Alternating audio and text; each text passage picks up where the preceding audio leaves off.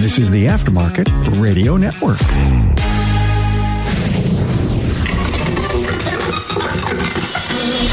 Hey, do you spend your workday putting out fires left and right, but you still make it through the day? Does that resonate with you? Are you treading with your head just above the water, metaphorically gasping for air? Have you been there for so long that you don't even realize your business is slowly drowning you? From the Aftermarket Radio Network, it's CARM. Hey, John Burkhauser and I, he's the Director of Education at Bolt On Technology, we tackle the gasping for air issue. Now, I guarantee you'll relate to many moments in this decisive interview. Hey, thanks to our sponsors, Apex and Shopware. You know, I always look forward to Apex. It's always become, for me, a homecoming for aftermarket professionals. Now, keep your ear to the ground for more information right here on Apex twenty twenty-three. You know, priorities change in a heartbeat, so shouldn't your shop management system reflect that? Well, if you use Shopware, it does. The built-in expediter lets you shuffle jobs around based in real time for maximum efficiency. Talk to my friends at get shopware dot com. John Burkhauser, Director of Education, Bolt On. Hi, John. How you doing, Carm? I'm so glad that we got together. We spent some time on the phone, and we were just chatting about stuff. And it ended up that I found out that John was a former lifeguard, which I found so fascinating. And as we were challenging our think about positive things in the industry and some of the challenges that we have, this whole lifeguard thing came up. Is your business drowning you? And we had so much fun with the analogy. And here's what always happens when we have these calls previous to turning on any recorder is we said, man, can we duplicate this in the studio? So here we are, and, and, and I sure hope that it benefits everyone. And, you know, the th- a couple of the thoughts that, that I had, John, was when you said, hey, we used to have a pole to pull people out of the water. I wonder what that is for struggling business. Hmm, interesting. Carm, I think the whole thing is about the business understanding what's happening to them, what they're doing in the environment that they are in. And I think that's why the whole lifeguard drowning thing came up. And if you want, let me go through it so everyone understands what we're talking about. But as Carm noted before, is that I was a lifeguard in my late teens through my twenties. And one of the things I learned uh, is that when somebody drowns, it's not like T V where they're up three times, which I never understood. If they can go up three times, why can't they get out? But anyway, when people drown in real world, it's a very subtle thing sometimes. It's just a look on their face. It's It's them just realizing it, they're out of panic and they're about to give up.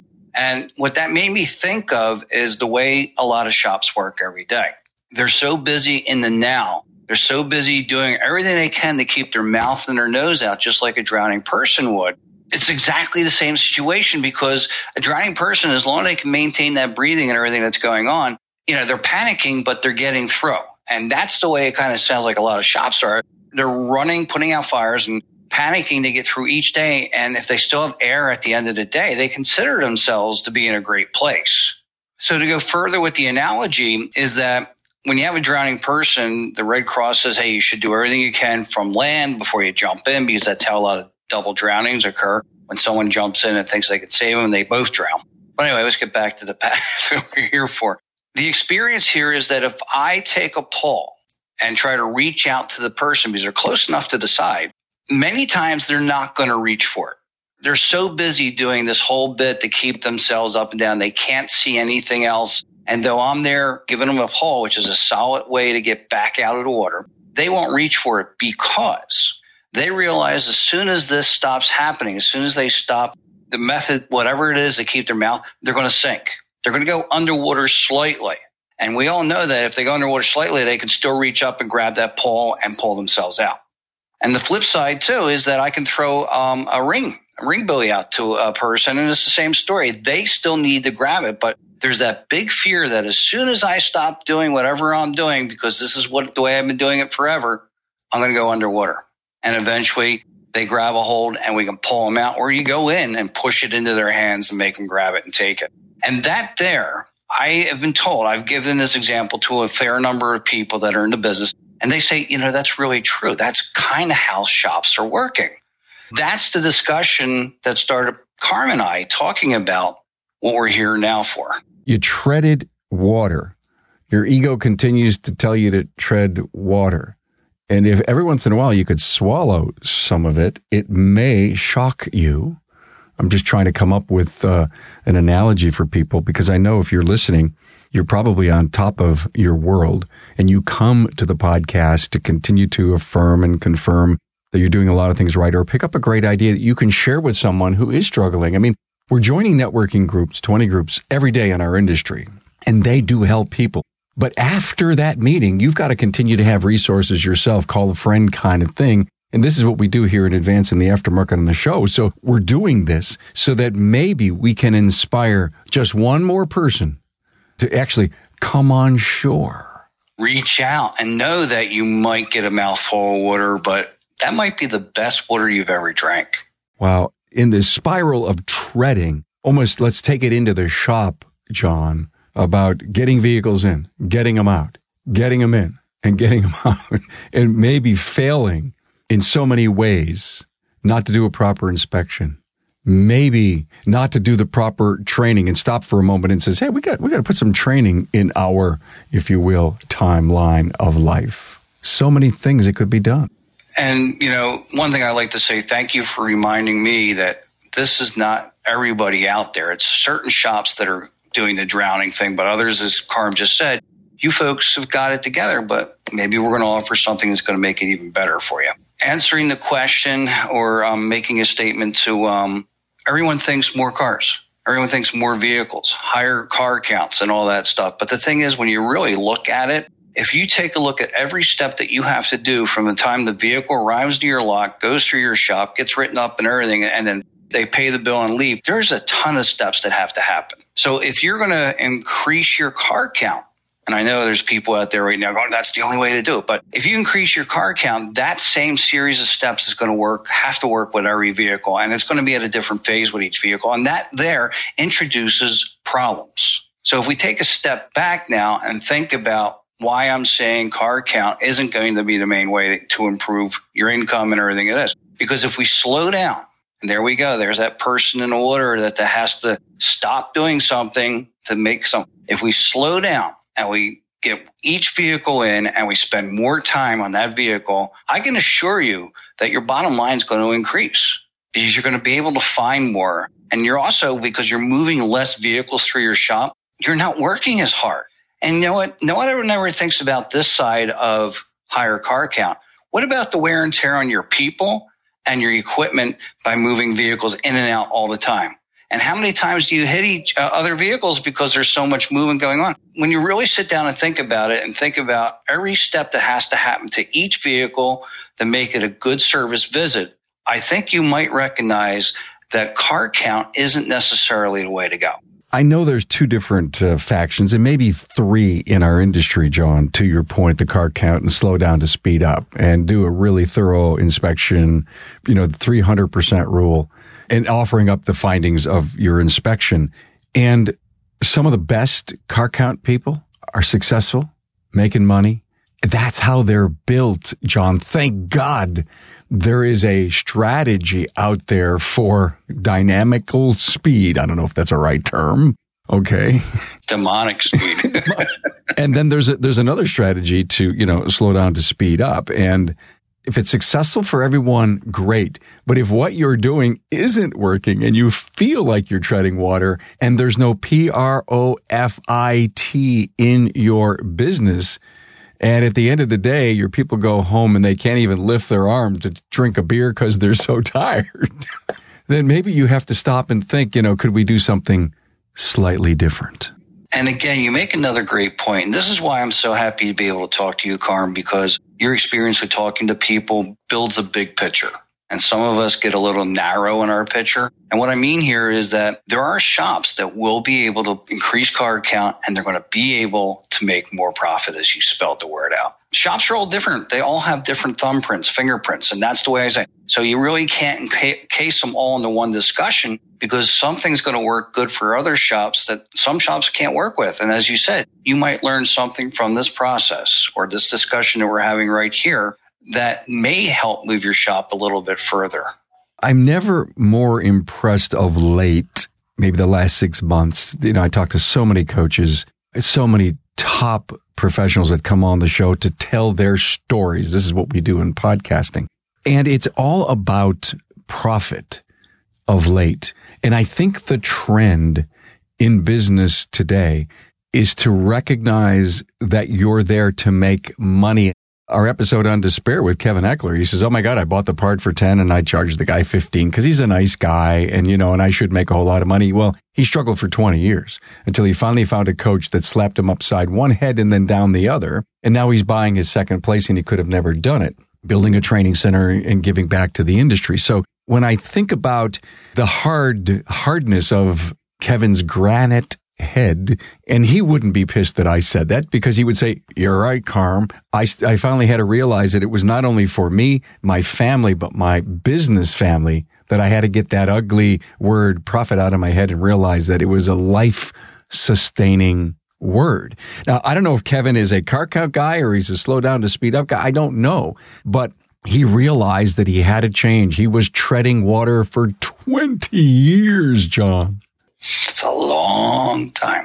It's a long time. You lost a marriage over it. That's so true. I mean, that's the other side of my approach and my reaching out to you to have this conversation, is that if you were only able to work eight hours, we know in this field an eight-hour day is a short day. You know, for many people, it's going to be a lot more hours. But that's a third of your day that you're spending out of your home, away from your family and everything of that sort. And if you can take that eight, ten, twelve hours, well, get it down to eight hours and come home and be energized and ready to go, that's going to change your whole outlook on life. And that's actually going to feed back into your business, because your outlook's going to change and things are going to go smoother.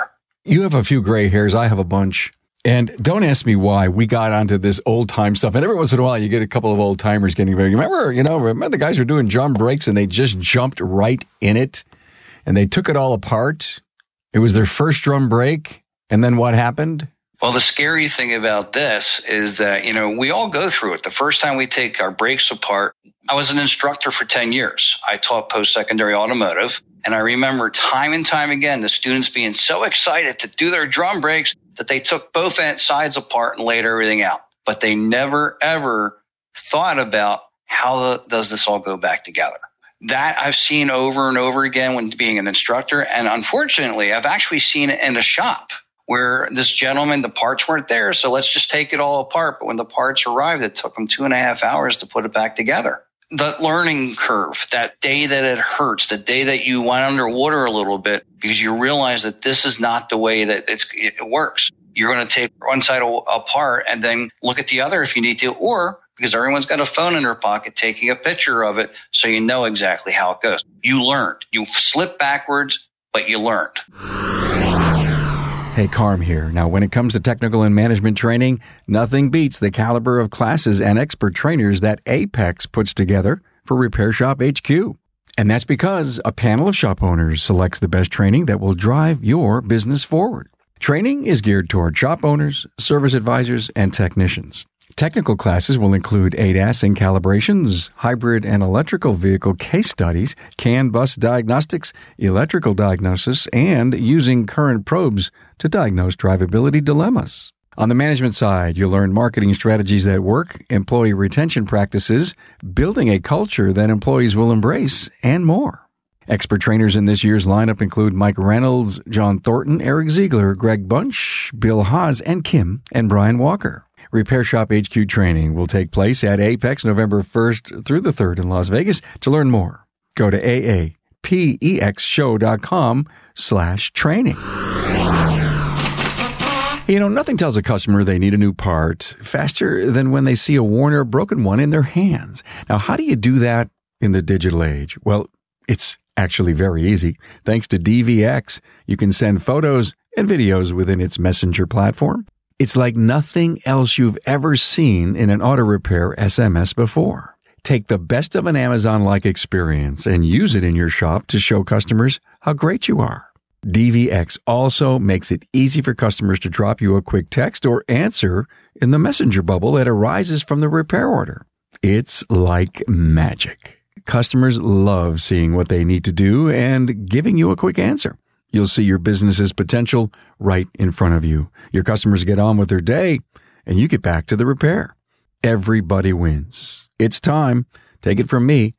Get Shopware dot com. I got to ask you a really important question about being an instructor. So you watch the students come in to do their drum breaks way back in the day for the first time. And you know what? It has everything to do with whatever things are current today.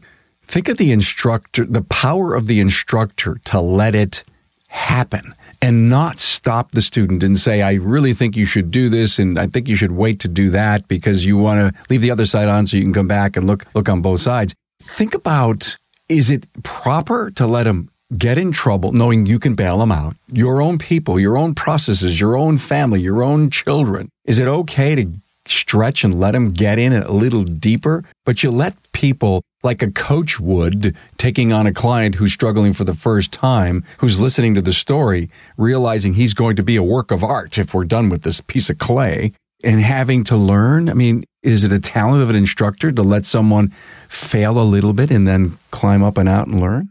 Yes, you have to, because, you know, this is where a lot of this, everything we're talking about comes down to. You as an individual have your own attitude. You have the stone head. You have your own thing going on. That if I were to turn around and say, hey, you don't want to do this, or I stop you and it doesn't bite you, unfortunately, you're not going to get it. You know, so yes, I'm going to let those students, you know, door problems. There's an electrical issue in a door. I remember talking to a student. I said, okay, let's diagnose it. Next thing I come there, the whole door's apart. I'm like, well, how are we going to diagnose it when it don't even work now because it's all apart? And that's a big learning event, because that way they realize that excitement that they have to do something has to be contained, and they have to do it in a number of steps. If you tell them, I can tell you a million times to do something, but you're never going to do it until you internalize it. And hopefully it doesn't take having both drums apart and learning the lesson the hard way. I love what you said about no bite. I think that was phenomenal. If you think about it, if we didn't recognize that we had a bite, it kind of stung. If you don't recognize you're drowning, bite and drowning are the same thing. If you recognize that you're struggling, the rule of holes, digging a hole, is you got to know when to stop.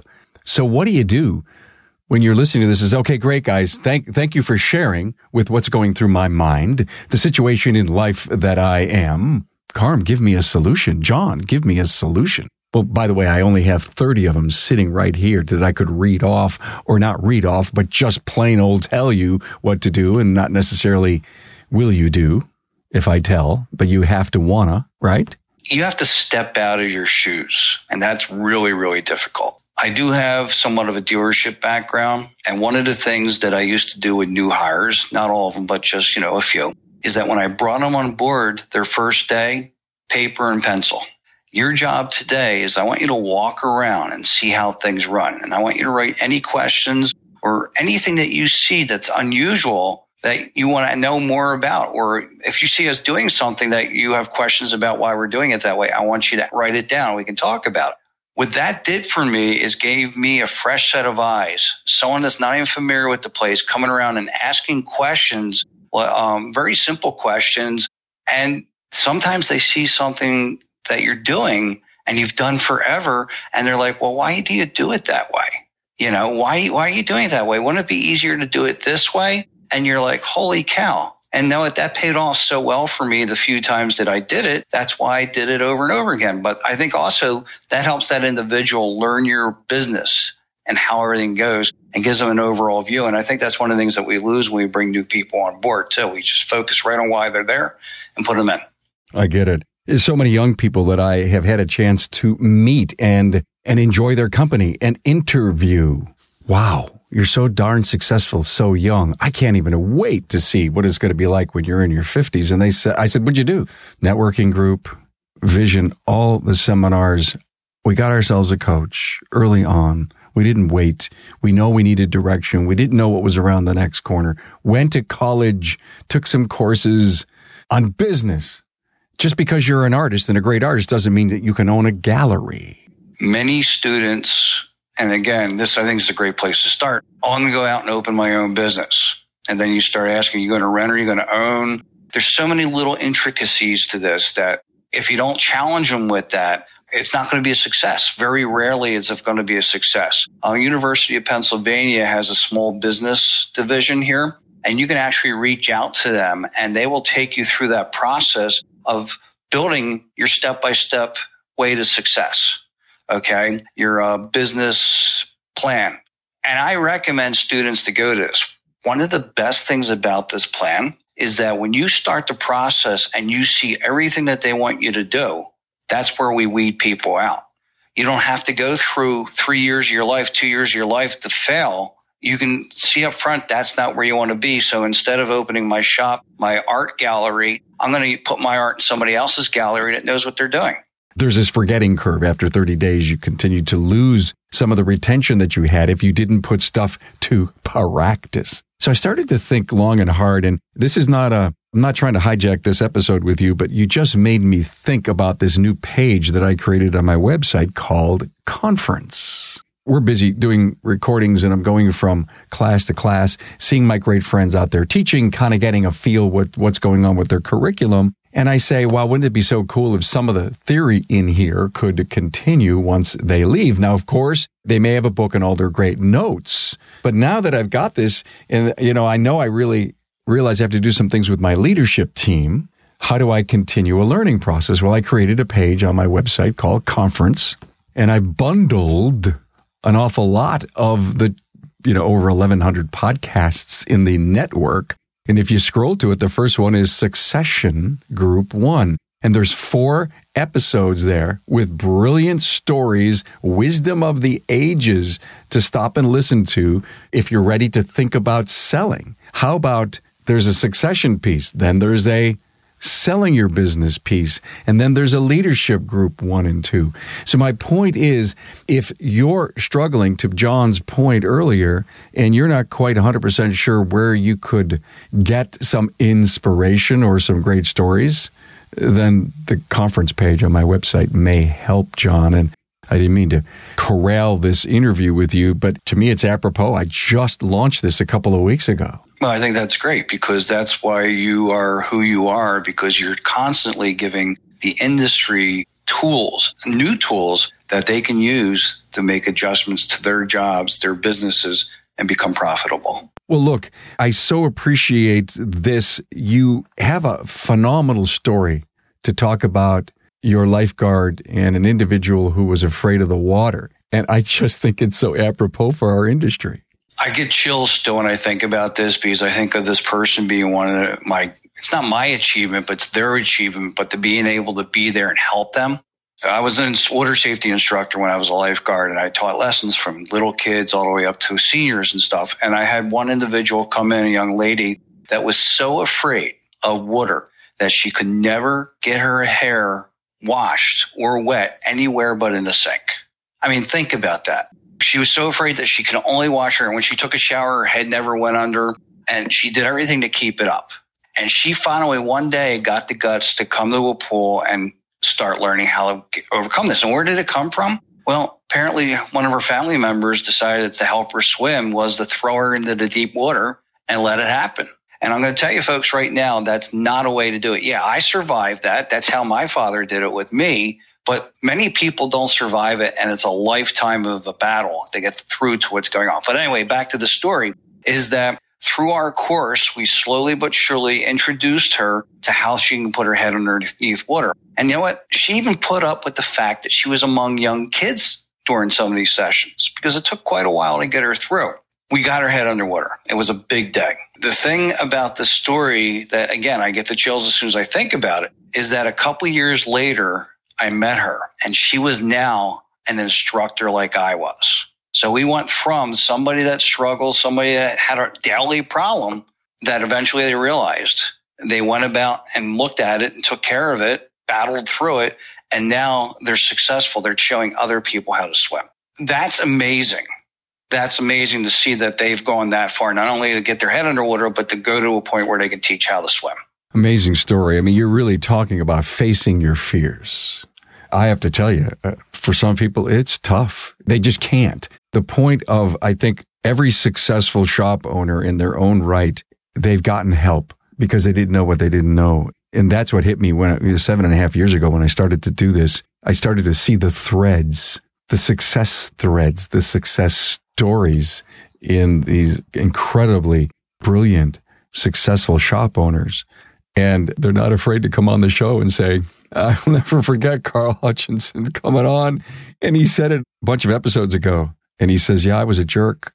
I was really a jerk. In fact, my wife called me a jerk. And to come on and tell that story, that's cathartic. And, you know, he's implementing E O S. He's got two stores now. And some people, it takes a little while and some it doesn't. But to face either the weaknesses that you have in not knowing what's around the next corner and uh, how to lead and treat people and all the other great leadership things. And that's what we do here on the show for all the podcasts in the Aftermarket Radio Network is we're always teaching and talking that. Uh, what did we forget? It's up to you. That individual needs to make that decision to make a change. Uh, first, as I said, realize what you can change. And this sounds like, you know, Alcoholic Anonymous is realize what you can change and what you can't, change what you can, and um, grab a hold of it. Don't just do it for a day or two. Uh, this, the saying is, is thirty days makes a habit if it's success and works. And here's the thing. Other shops are doing it. They're, they're, they are successful.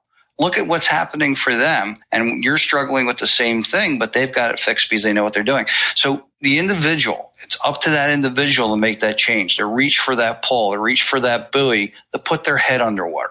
You just inspired me to think about uh, if you're this individual that we've painted this picture of and you say, oh, okay, thank you for helping me understand certain places that I could fix this, resources that I could get. But I know it's about me and I have to do this. And so I would, I would almost say to you, please dig down deep inside, put your ego on the shelf, because while you're drowning and breathing a little air, your stubbornness is your ego telling you that this is okay. Get in front of your people and tell them the truth. Listen, we're treading water here.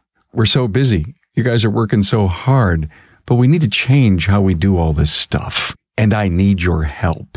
Not only do I need your help to run a better, smarter, more efficient business, if you think it's efficient now, wait till you see what I have planned, but uh I'm going to change as an individual. You may like the new me, you may not like the new me, but we have to do this together. I need your ideas, I need your support, I need your input.